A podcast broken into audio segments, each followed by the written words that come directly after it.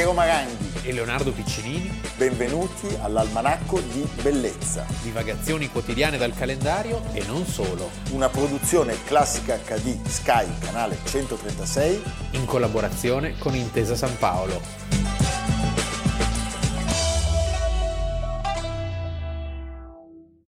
Almanacco di Bellezza, 15 luglio. Leonardo, partiamo da un delitto oggi, un delitto che ha colpito nel 1997. Un delitto senza castigo. Senza castigo, assolutamente, e ha colpito un assoluto protagonista del mondo, non del mondo della moda, del mondo tout court. Un grande italiano. Un eh. grandissimo italiano, Gianni Versace.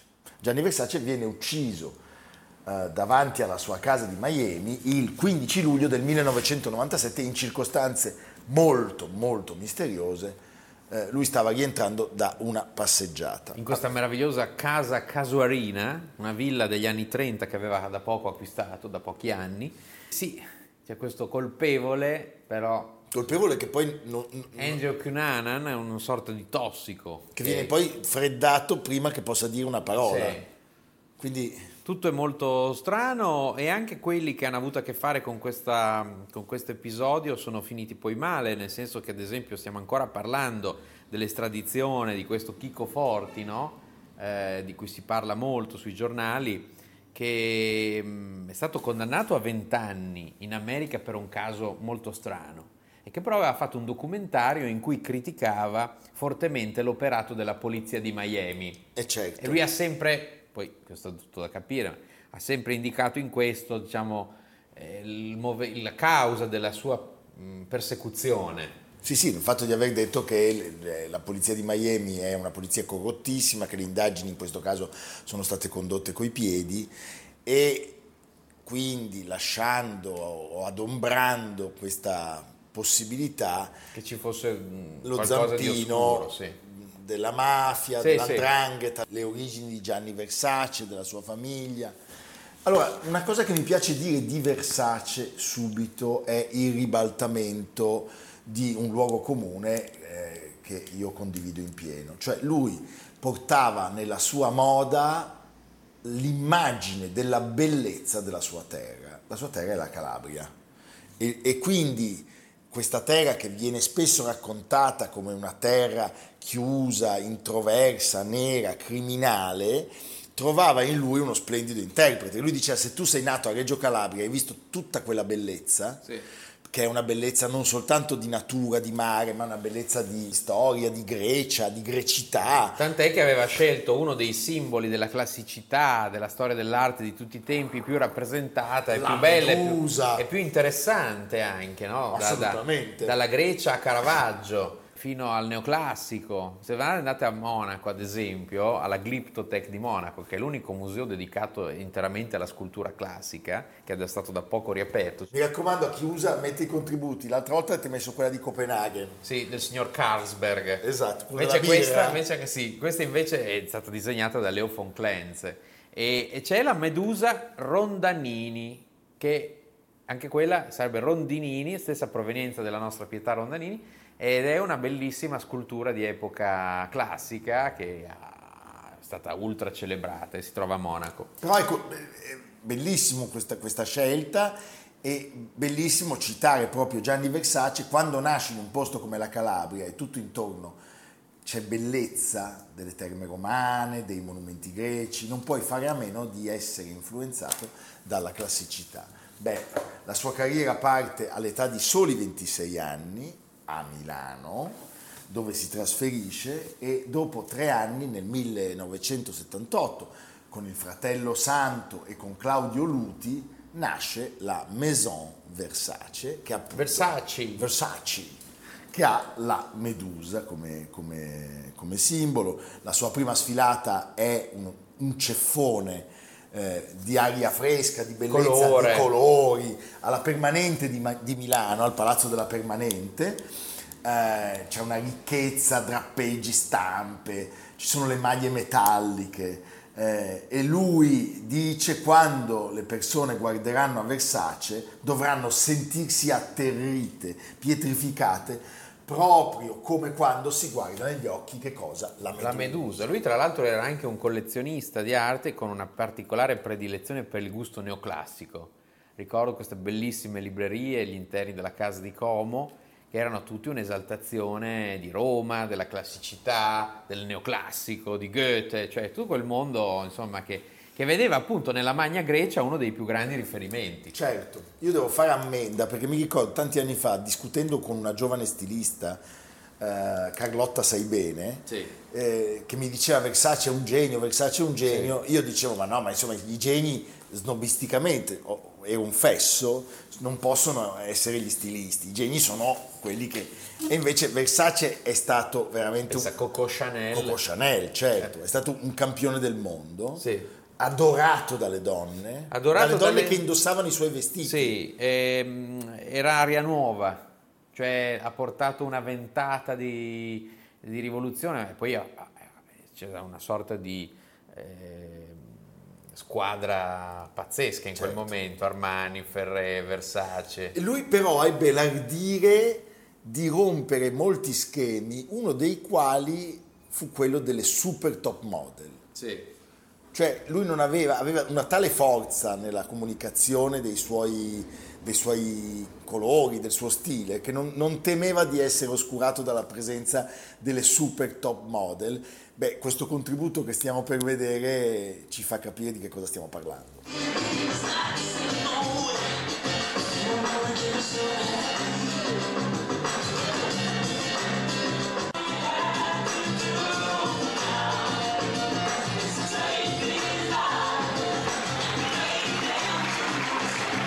Vedere queste quattro che cantano George Michael alla sfilata di Versace, insomma, eh? cioè erano Cindy Crawford, Naomi Campbell, Linda Evangelista e Christine Tarleton. È stato poi un periodo ridotto questo delle top model, sì, che poi sono che poi non, bisognava avere anche una grande personalità per essere una top model e entrambe ce l'avevano. Sì, sì, sì, sì. Tu non vuoi raccontare un episodio del funerale? No, beh, al funerale era una cosa che confidava Filippo Daverio. Filippo Daverio, di cui noi abbiamo qua il libro. Si trovava... Daverio. Sì, è una cosa così simpatica si trovava al funerale in quanto assessore alla cultura, esattamente dietro queste top model. E nel momento in cui c'è stato il momento di inginocchiarsi, puntini puntini. Puntini puntini. Ha avuto davanti un...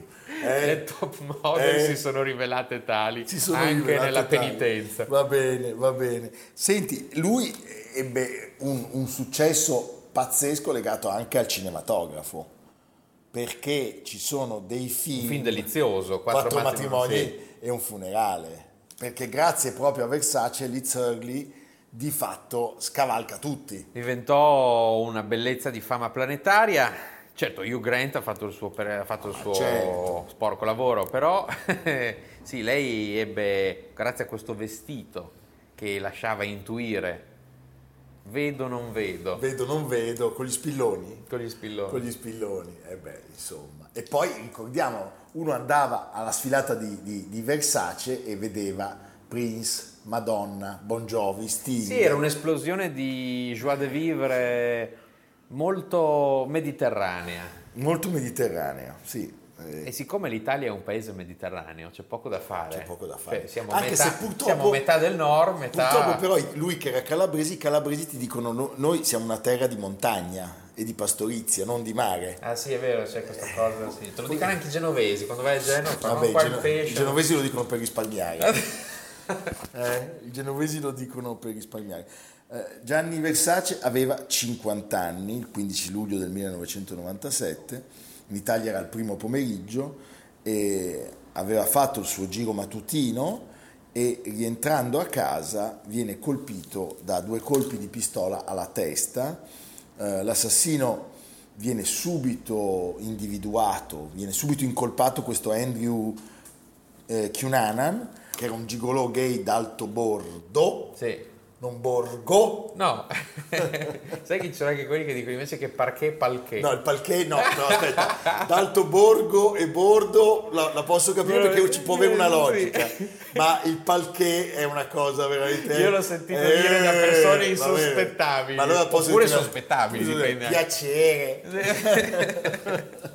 Senti, e poi l'altra è fantastica. Anche Chalet. Tanto va la gatta a largo. No, dice a largo, no, a largo. No. Non è che la gatta affoga, la gatta va a largo che ce lascia. Io ho sentito dire anche Sofiti a cassonetto. No, vabbè, vabbè, fantastico. No, adesso fermiamola a, alla, alla, gatta. Sì. E che era già ricercato questo Cunanan perché aveva assassinato, ero incolpato di aver assassinato altre quattro persone. Ricordiamo i funerali, funerali di Versace. Devo dire che il funerale, eh, se vedete le immagini, colpisce moltissimo Lady Diana, che è particolarmente bella, è vestita di nero con un giro di perle, di un'eleganza formidabile e il caso vuole che lei morirà proprio un mese dopo. Un mese dopo. Agosto del 97. Sì, sì. fine agosto ero al festival, de, perché ti ricordi dove eri quando è morta Diana? Sì. Festival, festa del cinema di Venezia. Mamma mia. E vabbè, eh, questo Cunanan, l'abbiamo detto, muore, viene trovato morto su una chiatta, e qui restiamo. Cioè, la faccenda finisce la, lì. La, la, la, faccenda finisce lì, punti interrogativi enormi. Di fatto l'Italia perde un campione assoluto. Eh? Del suo Made in Italy, del suo stile, della sua economia, però il marchio Versace esiste ancora. Bene Leonardo, ci vediamo fra poco.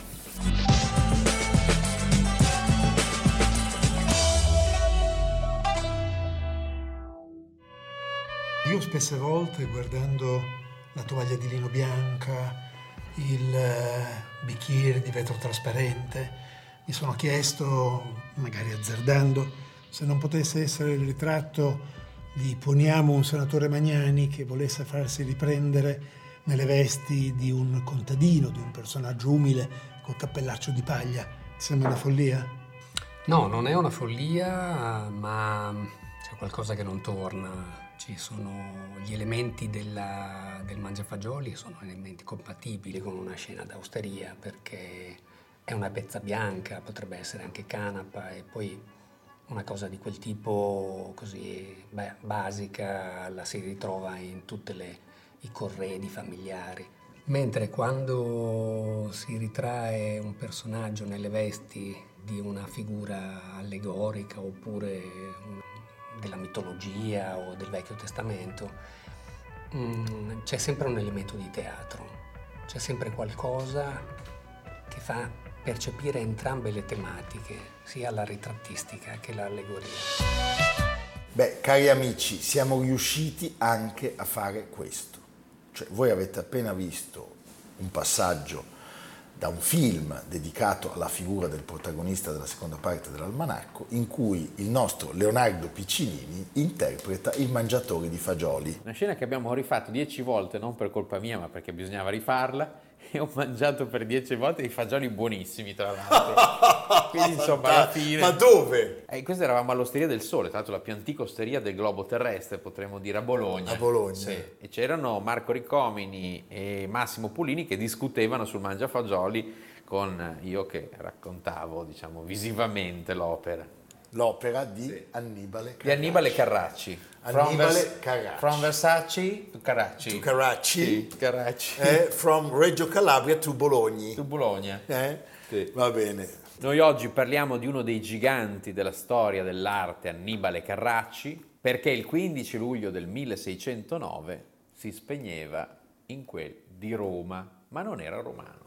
Eh, cosa possiamo dire? Annibale Carracci è un pittore assoluto, un artista immenso. Non va troppo staccato dagli altri. Dagli altri. I caracci, I caracci si muovono erano una banda. Sì, ma...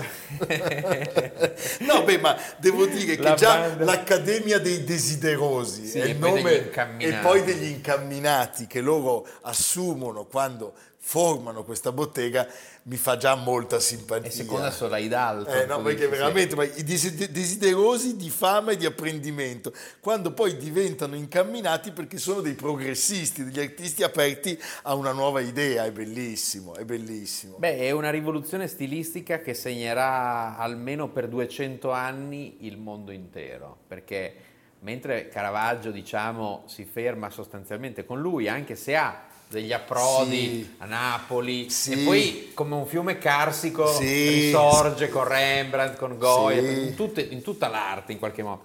E qui invece proprio si tratta di decine e decine di epigoni, di sodali, di allievi che vanno presso tutte le corti più prestigiose d'Europa e lanciano questo stile, questo classicismo che dominerà fino all'Ottocento. Fino all'Ottocento. Eh, Versailles non esisterebbe senza i Carracci. Ecco. Cioè la Francia, no, il classicismo francese, eh, deve moltissimo all'Italia. Cos'è il classicismo? È quell'eterno ritorno del mondo da cui proveniamo. Dal mondo da cui proveniamo. E Loro capire... sono classicisti due volte, nel senso che citano l'antico, cioè la scultura antica, e citano il Rinascimento, cioè citano il Cinquecento quindi il mondo che si rifà all'antichità.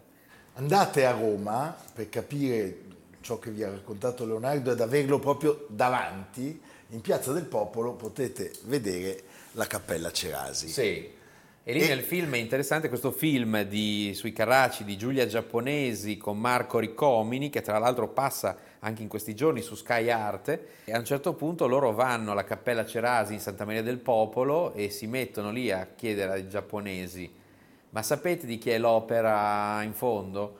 E dicono: No, Caravaggio, no, Carracci. Ah, boh. Chi è? Perché in effetti c'è l'assunzione di Annibale c'è Carracci. al centro e, e sui lati, lati c'è il, il Saulo. Il Saulo e la crocifissione di San Pietro. Diciamo, eh, sono due stili completamente diversi Forse non è neanche una delle opere più sfolgoranti di Annibale Carracci, possiamo dire. No, Quindi sono socco- d'accordo. Soccombe in questo caso. Soccombe in Però questo è, caso. è una testimonianza perfetta di questo stile, questo stile sereno, di questo stile elegante. È molto elegante. Non credo non esiste artista più elegante di Annibale Carracci. Lui, dopo questa formazione in cui viene appunto osservata la natura, ma insieme citata anche la, la gloria della, della civiltà artistica italiana, eh, trova la massima espressione alla corte dei Farnese, a Palazzo Farnese, questo certo. luogo pazzesco che oggi ospita l'ambasciata di Francia. E la galleria... Siamo sempre a Roma, eh, per intendere. E la galleria che lui affresca a cavallo, tra, siamo negli anni a cavallo tra 5 e 600. Si apre un secolo nuovo e si apre una nuova sensibilità. Siamo lontanissimi da tutti gli arzigogoli, le braccia, le cose del manierismo, tutte queste cose, no? Uh, di invenzione. Qui invece si ripropone la scultura classica. I due esempi sono il soffitto della Sistina e la loggia di Psiche della Farnesina di Raffaello, quindi Michelangelo e Raffaello. Michelangelo e Raffaello si fondono perfettamente in questa nuova architettura dipinta. Tra l'altro, beh, bellissimo. Tra l'altro è molto interessante come è fatta perché e poi ecco, sono come dei grandi eh, delle grandi tele appoggiate una sopra l'altra, no? in una sorta di illusione ottica. Quando tu vedi la galleria, la, la, la volta sembra molto più profonda, eh, in realtà è completamente dipinta. E... e, poi l'importanza della natura in Carracci. Sì, per gli, per gli, Aldobrandini lui realizza queste lunette, una di queste è oggi alla Galleria Doria Panfili con la fuga in Egitto. C'è una nuova concezione del paesaggio, le figure, le scene sono immerse in una natura rigogliosa, fantastica, una natura che tutti una conosciamo. Una natura protagonista. Una natura non derivata da incisioni o così immaginata, una ma una natura vera. che lui ha visto. Certo. Cioè, sembra quasi un anticipo dell'Amplein Air, no? Quindi... Un altro quadro splendido che noi conosciamo molto bene è Cristo e la Samaritana. Sì, a Brera. A Brera. Che viene... Ce ne parli? Sì, sono due opere che stavano a Palazzo Sampieri a Bologna, in strada maggiore, questo palazzo eh, di una nobile famiglia senatoria bolognese aveva un appartamento al piano terra, perché i palazzi di Bologna hanno delle bellissimi appartamenti al piano terra, una successione di stanze, quattro stanze. Eh, le prime tre affrescate da ognuno dei Carracci, Annibale, Lu- eh, Agostino e Ludovico. Ludovico che era il cugino. Sì, la quarta da Guercino. È, una, è un complesso unico nel suo genere. Purtroppo i Sampieri, finito, i Sampieri Poitalon si sono riservati la parte terminale del palazzo e hanno solo il guercino, mentre il resto è di un'altra proprietà. E quindi non, si è persa questa continuità che credo non abbia precedenti e paragoni. Certo. Lì era ospitata la collezione Sampieri che comprendeva tante opere e Eugenio di Beauharnais la comprò all'inizio dell'Ottocento e la portò Eugenio a Brera. Era il, vice era il figliastro di Napoleone e la portò a Brera, quindi a Brera oggi abbiamo Carracci, Guercino, Guido Reni, Domenichino, Albani, per questo motivo. Senti, ma Leonardo, chi sono i figli di, di Carracci? Hai detto che la fortuna dello, della sua arte, del suo stile, del loro stile, perché parliamo tutti questi, dei Carracci. Tutti questi grandi nomi che citiamo continuamente eh, che sono dei bolognesi e che domineranno il mondo, Guercino, eh, Guido Reni, Albani, Domenichino, saranno ricercati, ricercatissimi presso tutte le corti, fino ad arrivare a 700, Marcantonio Franceschini, eh, ce n'è una infinità. Anche alle aste tu vedi la pittura bolognese, la pittura del Seicento è dominata da questo stile. E i suoi autoritratti? E lui sì, più volte è, è, un artista di corte. Sappiamo a differenza del cugino Ludovico che era più così, stava meglio a Bologna. Di panza. Sì, e il fratello Agostino che è uno straordinario disegnatore ma è un tipo difficile. Lui si trovava benissimo a corte. Quindi vuole sottolineare lo status dell'artista, come tutti i grandi autori di corte. Beh, bellissimo. Senti, vuoi suggerirci un, un Carracci da andare a vedere? Beh, un posto meraviglioso e che veramente lascia stupiti ogni volta per la modernità delle soluzioni è nella sede di una banca che adesso però spesso è aperta a Palazzo Magnani a Bologna, la sede dell'Unicredit, c'è il ciclo Romolo e Remo, la storia di Roma, c'è la lupa che allatta con, uno, con un notturno incredibile sullo sfondo e poi in tutti i musei, so, la Pietà di Capodimonte, opera estrema di grandissima sofferenza, un quadro drammatico, bellissimo. E poi, lo dico con dolore, eh, l'anno scorso a Oxford. A Oxford è stato rubato il ragazzo che beve. Sì, al Christ Church College che ha una bellissima... Io l'ho visto una volta, è un quadro che ti lascia ce n'è più di una versione, quella è la più bella e eh, si vede che... Si vede che piaceva molto. Qualcuno lo desiderava Va non bene. ho mai capito questo desiderio. Ma lasciamole lì, paga il biglietto e vatela a vedere. Ogni tanto vedo qualche, qualche leghista che scrive: Eh, questo purtroppo non ho i soldi per permettermelo perché lo vorrei possedere assolutamente. Ma se l'hai in un museo, cos'è questo desiderio di, posse- no, ma questo magari lo possesso? non lo dicono solo i leghisti. No, lo, lo, I leghisti dicono un'altra cosa: sì. Eh, bastardo Napoleone che ci ha fregato i cuori. Ah, vero, sì. Tra l'altro sbagliando, perché lo dicono della Gioconda, Gioconda, che non c'entra niente. Ma, eh. No, era la Meloni, non il leghista. Beh, è un pallino della Meloni. La Gioconda, sì, ma anche lì. Va bene. Senti Leonardo, dove andiamo allora? Andiamo a Bologna?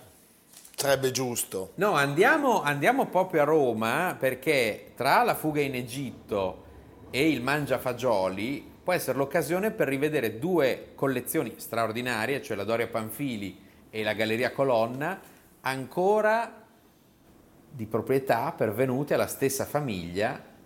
Eh, che, che, conserva queste collezioni da centinaia di anni. E non so, pensa solo all'Innocenzo X no, di Velasquez. No, dove, dove... Pensa alla galleria di Palazzo Colonna, che è visitabile solo al mattino del sabato, da tanti anni. C'è questa tradizione, crollasse il mondo, si può visitare solo il sabato mattina, però è un'esperienza direi quasi iniziatica. Vedi anche camminare dei papi del Seicento, sì. eh, che, che, sono ancora vivi Se e stanno lì. Attento, Se sì. stai attento, sì. più che meriti. Va bene, allora accogliamo il suggerimento di Leonardo andiamo a Roma. A domani. A domani. Almanacco di bellezza a cura di Piero Maranghi e Leonardo Piccinini. Con Lucia Simioni, Jacopo Ghilardotti, Samantha Chiodini, Paolo Faroni, Silvia Corbetta. Realizzato da Amerigo Daveri, Domenico Catano, Valentino Puppini, Simone Manganello. Una produzione classica HD, Sky Canale 136 in collaborazione con Intesa San Paolo.